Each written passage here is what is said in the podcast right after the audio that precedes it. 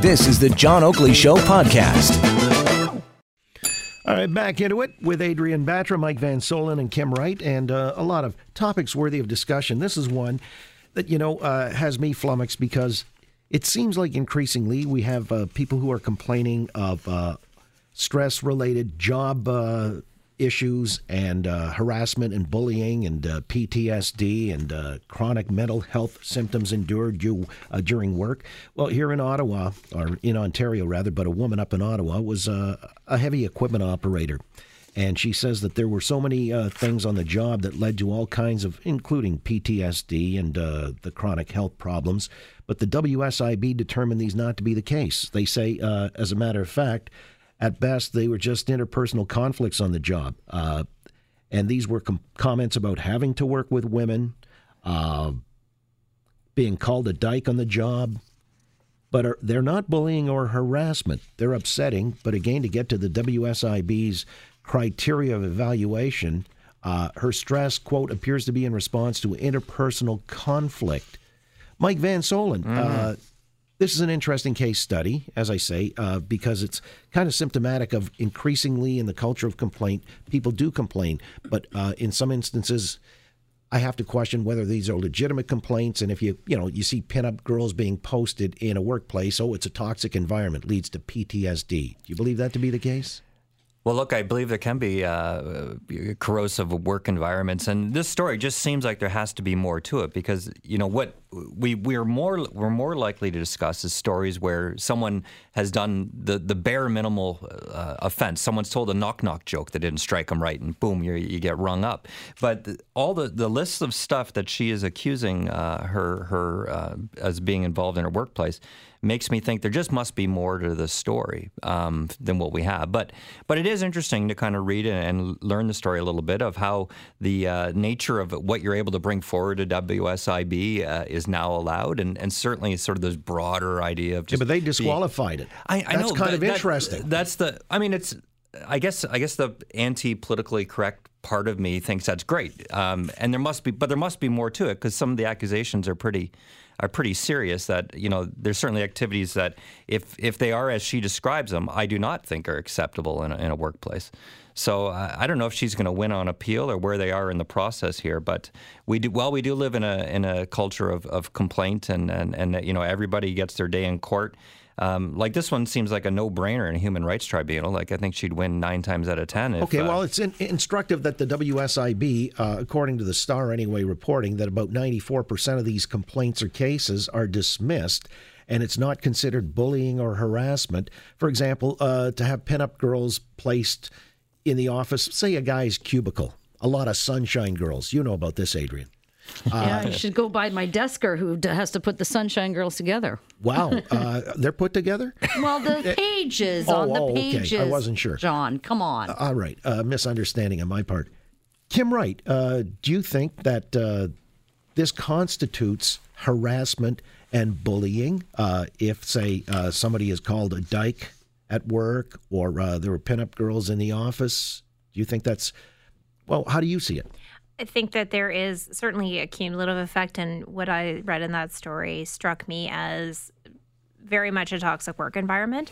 I listened to what my mom used to tell me when I was growing up. She worked in bars, she worked in restaurants, but she also then worked in a factory. She worked in a furnace factory, and the things that she would have to endure in the in the early mid '80s, late '90s was pretty horrific stuff, and very much in the same way. You know, people taking people's jobs, saying terrible things about them, basically disqualifying the fact that based on her gender, she couldn't do the same types of things. Completely unacceptable in any time frame, but certainly I would have thought that we would have evolved, but clearly not. And what is disturbing and disheartening is if the cumulative effect of what this woman had to endure uh, and if it is more or less or whatever it happens to be, the next person who tries to then go to the WSIB might be discouraged from talking about their toxic work environment because of that. And that is disturbing to me. That's where I think the WSIB needs to have a quick look at what they're what they're doing and what their criteria are. If their criteria are so high of a threshold for PTSD, especially now that people are actually having conversations about what constitutes PTSD, what is depression, what is anxiety, where do these things stem from? In the entire Bell Let's Talk type of movement. Uh, you know, we need to have that new discussion about what these criteria are, and that's where WSIB I think needs But, to. but doesn't it also, though, uh, lend itself to, let's call them abuses or uh, false claims or people uh, getting way ahead of themselves? Like you're put off by maybe some coworker's choice of, uh, I don't know, putting pinups on the wall, and suddenly you've got PTSD. That doesn't square. I'm, I'm sorry. I'm well, it's like just someone. cynical. It's, it's like someone using a MAGA cup, like a, Ma- Oh, "Make I America Great sure. Again." Right. Um, you know that somehow that's triggered, triggering someone. I think what surprises me the most about this is in this day and age where we are living in this sort of culture of complaint and the perpetually outraged crowd. This is a very long laundry list of what I would also um, submit as inappropriate. So, which suggests to me that there is another component to the story. There's a little bit more here.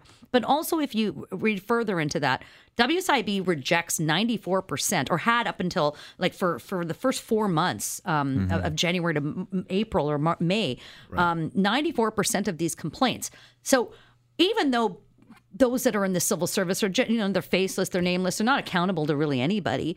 Um, they're professionals. They're making a judgment call. They are going through, um, you know, very rigorous process in order to make that decision, uh, knowing that whatever choice that they make in, in this environment, people will easily go to the media. Then a spotlight is shone upon them. Perhaps there needs to be in this instance. I don't know, but this is um, very shocking to me that she lost this this case. Well, we're And- all shocked because this is a bureaucracy that you would think would, by default, uh, fine. Right. It's not so, their own so money. What it, so as I said, it suggests to me that there is something more. There is another component or element to the story that went on during the investigation that has not been quite revealed yet.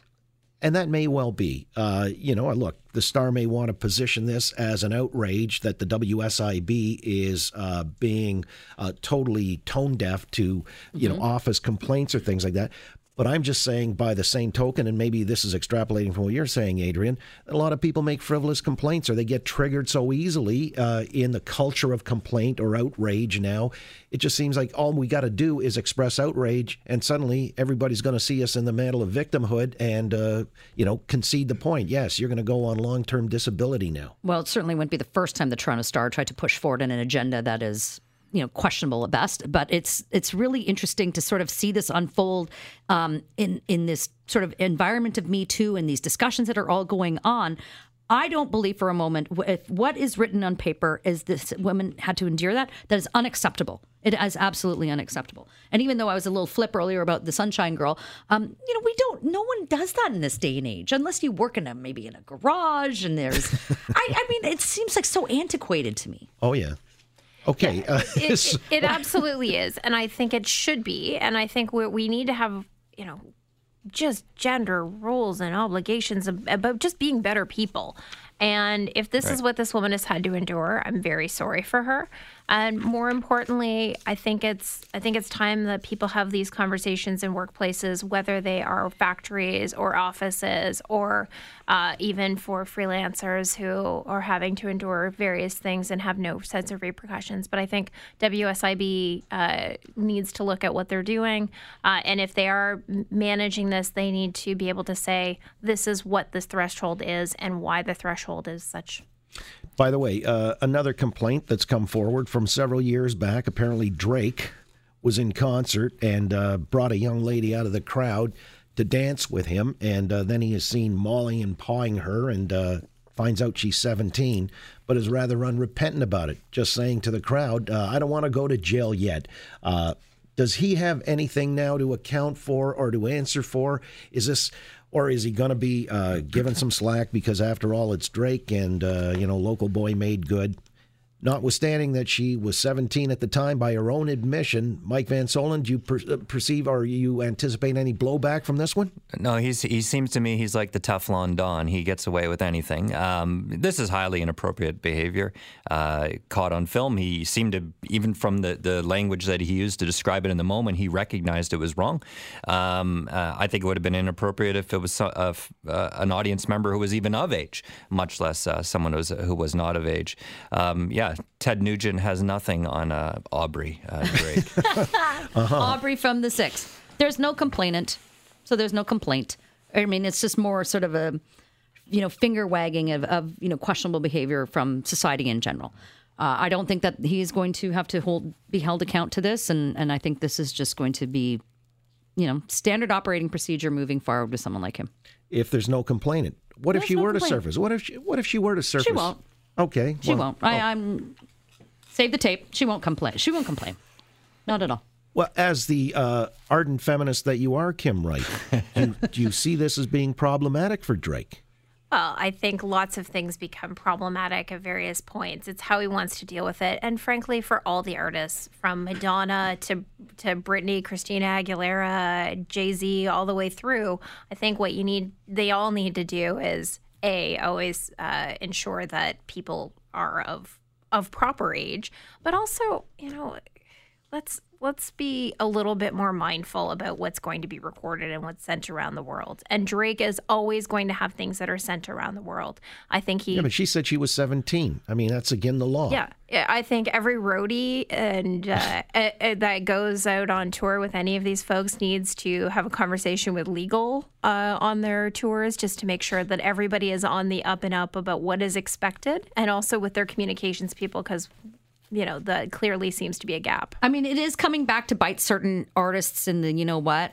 But I just uh, I have a really hard time believing for a moment that um, you know at the age of seventeen. It's it's Aubrey or Drake, whatever.